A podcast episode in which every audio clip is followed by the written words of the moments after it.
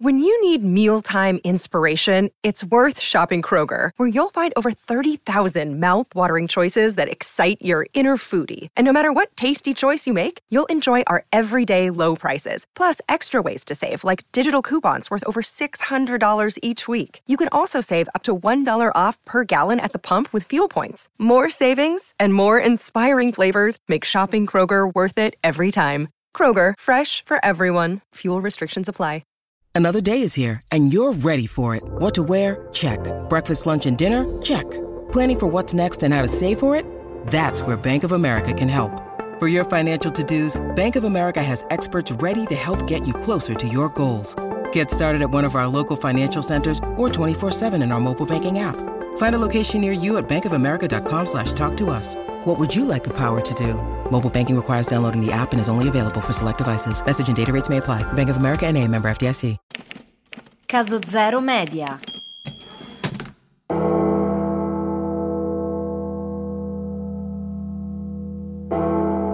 Ruggero da Fiore attende sulla soglia del palazzo imperiale di Costantinopoli, circondato dai suoi migliori cavalieri e da un pugno di almogaveri. Gli sguardi che si scambiano sono aguzzi, quanto i giavellotti scagliati nella polvere della battaglia. Le invidie e gli intrighi politici si sono abbattuti ancora una volta sulla compagnia catalana. L'imperatore romano d'Oriente, con una mossa suggeritagli sicuramente dai suoi sussurratori di palazzo, ha smesso di pagare. Le montagne d'oro che riversavano i forzieri della Masnada sono finite. L'ultimo pagamento è avvenuto mesi fa e persino in moneta deprezzata, con tanto di cavalli, muli e viveri confiscati alla popolazione. Un'azione che mira a screditare il condottiero italiano presso gli stessi abitanti, costretti a privarsi dei loro beni per pagare i soldati e alimentare così il malcontento in tutta la città. Un piano certamente ben congegnato, se non fosse che Ruggero, di esperienza in tal senso, ne ha da vendere. E quindi, qualche giorno prima, ha chiesto il permesso di dimettersi dalla carica di Granduca.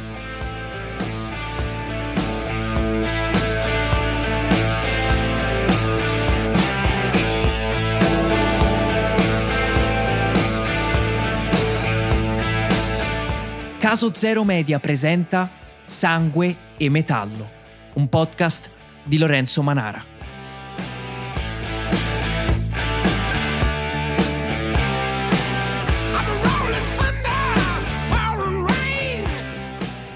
Ruggero si avvia sul pavimento lucido del lungo salone, oltrepassando quelle guardie che non provano neppure a fermarlo. Con i suoi cavalieri e gli almogaveri marcia verso il trono dell'imperatore, in mezzo a una corte che mostra espressioni a metà fra il disgusto e l'apprensione. Nonostante l'aria minacciosa, Ruggero non intende far loro alcun male, poiché adesso che si è tolto di dosso quel peso gravoso, può tornare a essere se stesso, il comandante di un'armata sanguinaria, e andarsene da quella babele di intrighi e malefici. Giunto ai piedi del paleologo, con suo figlio Michele di fianco, rosso d'invidia, Ruggero si aspetta quindi di essere congedato, ricevendo gli ultimi pagamenti e una rapida benedizione in quella lingua antica che per lui non significa un bel niente. Tuttavia, l'imperatore quel giorno non ha preparato alcun forziere d'oro, né preziosi, cavalli, muli o viveri perché a detta sua di tempo per guadagnare ce ne sarà abbastanza. L'impero ha ancora bisogno dello stimato amico Ruggero da Fiore e per questo, oggi, viene convocato per ricevere un onore che vale più di qualsiasi somma al mondo. Appena pronunciate quelle parole, l'imperatore invita il condottiero a sedersi di fronte a lui e alla presenza dell'intera corte gli concede il bastone, il copricapo, lo stendardo, il sigillo imperiale e le vesti della più alta carica raggiungibile da un ministro dell'impero d'Oriente. In poche parole, Ruggero da Fiore, quel mozzo partito da Brindisi, trasformatosi in templare rinnegato e capitano di Ventura, diviene oggi Cesare dell'impero romano il secondo uomo più importante di Costantinopoli. Proprio come era avvenuto più di cento anni prima con un altro comandante, quel Corrado del Monferrato, a capo della spedizione crociata nell'anno 1203.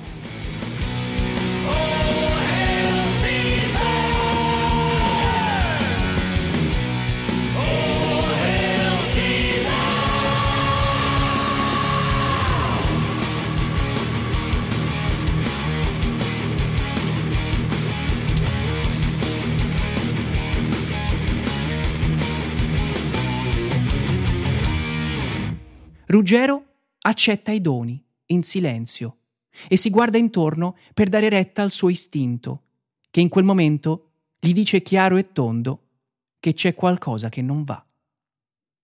Nella grande sala d'oro c'è qualcosa che puzza di marcio. E non sono quelle antiche e preziose vesti da Cesare, all'interno delle quali sono morte le persone più importanti della storia, ma sono gli stessi individui della famiglia imperiale, tutti sorridenti, compreso quell'invidioso Michele, il cui livore l'hanno notato pure i più stupidi fra gli almogaveri. Quelli sempre ubriachi, con la bava secca sul mento e gli occhi lucidi da tracannatori di vino.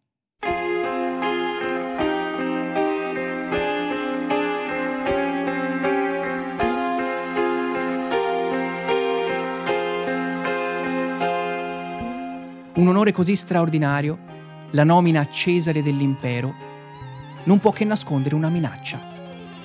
È possibile infatti che l'imperatore Andronico II Paleologo voglia stringersi al petto Ruggero, farlo sedere sullo scranno al suo fianco, più basso solo di un palmo, per rispondere al detto tieniti stretto gli amici, ma ancor più i nemici. Soprattutto dopo mesi di condotta non pagata.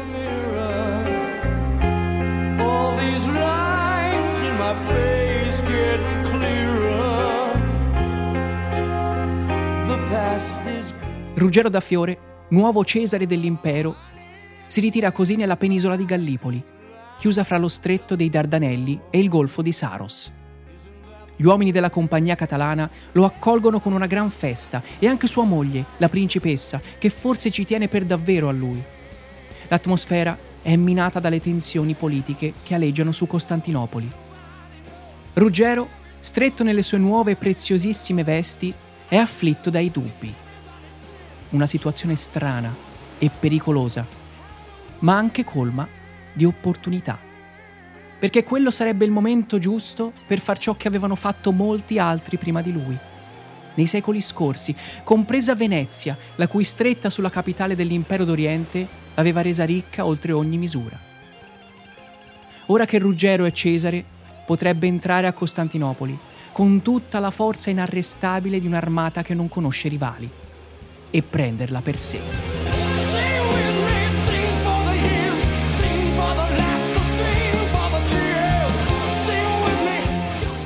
Tuttavia, non avviene niente di tutto questo. Ruggero da Fiore non dà inizio ad alcun colpo di Stato. Se ne resta in quelle terre fertili, piene di ricche città e vino, costretto a pagare di tasca sua agli uomini il vitto e l'alloggio, laddove non venga preso con la forza. Sverna per tutta la stagione a riflettere.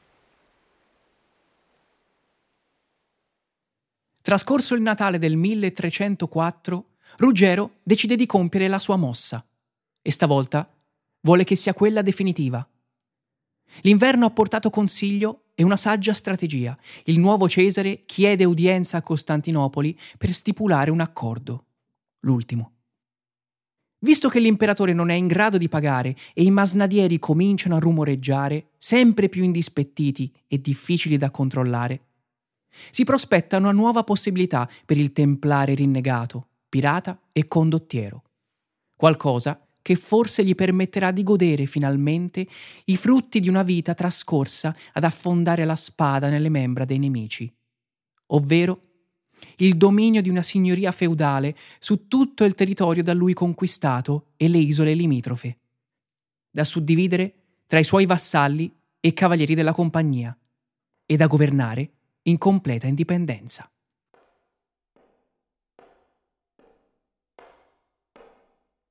Ruggero varca la soglia del Palazzo d'Oro a passo svelto, diretto verso quel trono ormai vicinissimo, posto solo un palmo più in alto del secondo uomo più importante di Costantinopoli. La sua richiesta riguarda la sovranità sull'Anatolia ed è mandatoria, poiché gli almogaveri sono alle porte della città e attendono solo che il loro condottiero dia il segnale per scatenare gli istinti infernali. Gli stessi istinti che li hanno accompagnati in quel lungo viaggio di sangue, tra uno sterminio e l'altro.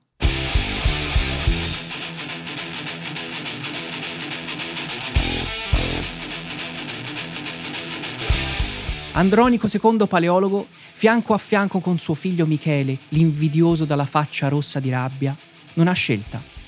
Deve accettare la richiesta e acconsentire che Ruggero da Fiore diventi un potente signore d'Oriente, in grado di incassare tasse, tributi, muovere guerra e far tutto quel che ritiene necessario senza più dipendere dall'impero.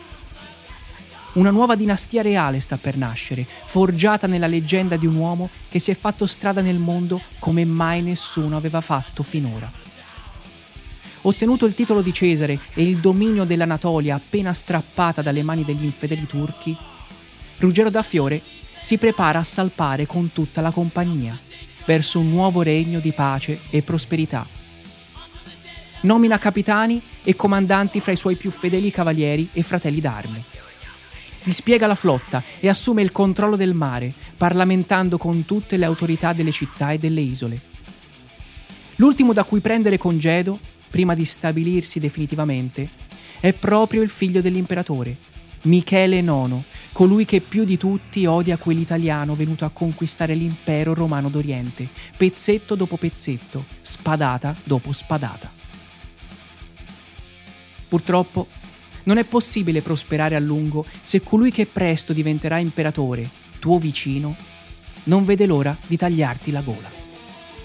Perciò Ruggero deve affrontare faccia a faccia quella maschera di invidia nella sua città d'Adrianopoli, dove ha sede la sua sfarzosa casa e rimetterlo al suo posto attraverso l'ennesima dimostrazione di forza diplomatica, come solo sa fare colui che ha imbrigliato i diavoli. Perché dopo tutto quello che ha passato, il comandante della compagnia catalana non ha certo intenzione di lasciarsi alle spalle questioni che prima o poi potrebbero rivelarsi fatali.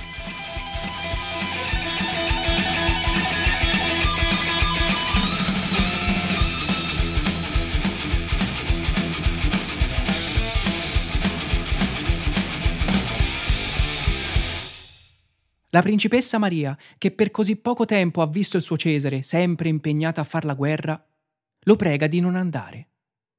Il Gran Consiglio stesso della compagnia, con tutti i suoi capitani e cavalieri, lo prega di non andare.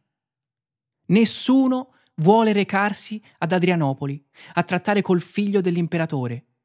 Ruggero, però, non dà loro ascolto perché ha ancora impresso nella mente l'umile sepolcro di suo padre, lasciato vuoto, ha ancora davanti agli occhi la tempesta fra Scilla e Cariddi, scatenata dopo la fragorosa caduta di Acri, e la reale casata di Francia che annaspa nelle acque di Messina, fra i legni spezzati delle galee che galleggiano. I diavoli almogaveri di Spagna hanno conquistato l'Anatolia fino alla porta di ferro affacciata sull'Armenia, e lo hanno fatto seguendo la sua spada sguainata, puntata dritta contro l'orizzonte infuocato.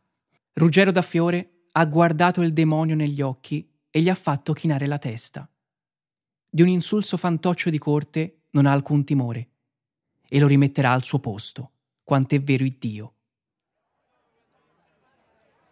30 aprile, anno domini 1305. Ruggero da Fiore entra nella città di Adrianopoli al comando dei suoi 300 migliori cavalieri e di mille almogaveri, i più esperti, coloro che lo hanno seguito fin dall'inizio della sua avventura. Una guardia personale che affronterebbe da sola l'intera armata dei mamelucchi d'Egitto. Ruggero ha lasciato la moglie Maria a Costantinopoli, incinta di sette mesi. Il resto della compagnia catalana, invece, è rimasto nella penisola di Gallipoli, affidato ai suoi più grandi capitani e fratelli d'arme spagnoli, in attesa del suo ritorno per marciare sull'Anatolia, l'ultimo grande viaggio verso una nuova era di pace. Il figlio dell'imperatore, Michele IX, accoglie Ruggero con tutti gli onori e le prestigiose cerimonie ereditate da millenni di regali tradizioni. 14 giorni di festeggiamenti, tra banchetti, feste, vino e donne. Le trattative politiche si accompagnano con l'uva e il nettare degli dei, ma Ruggero non beve mai tanto da stordirsi. È sempre circondato dai suoi fedelissimi e non assaggia niente che non sia già stato assaggiato. Sembra che il piano stia andando a buon fine. Gli accordi sono favorevoli ed è ormai giunto il tempo di tornare a casa, dalla moglie, Maria, e dal suo primo figlio.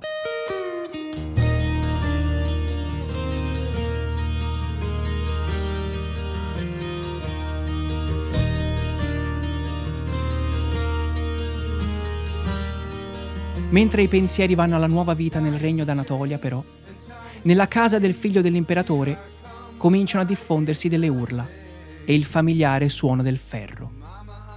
Ruggero scatta in piedi per sguainare la spada, un gesto che ha compiuto ormai innumerevoli volte, senza sapere però che questa sarà l'ultima, perché intorno a lui di lame ne compaiono troppe e tutte insieme.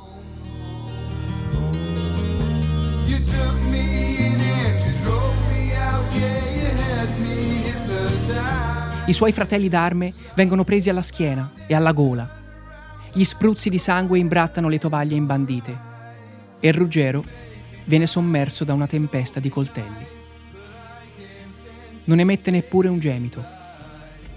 La storia di quel ragazzo italiano, cresciuto come mozzo tra le navi in partenza per le crociate, divenuto Cesare dell'impero romano d'Oriente e sovrano dell'Anatolia, si conclude così, in una pozza di sangue.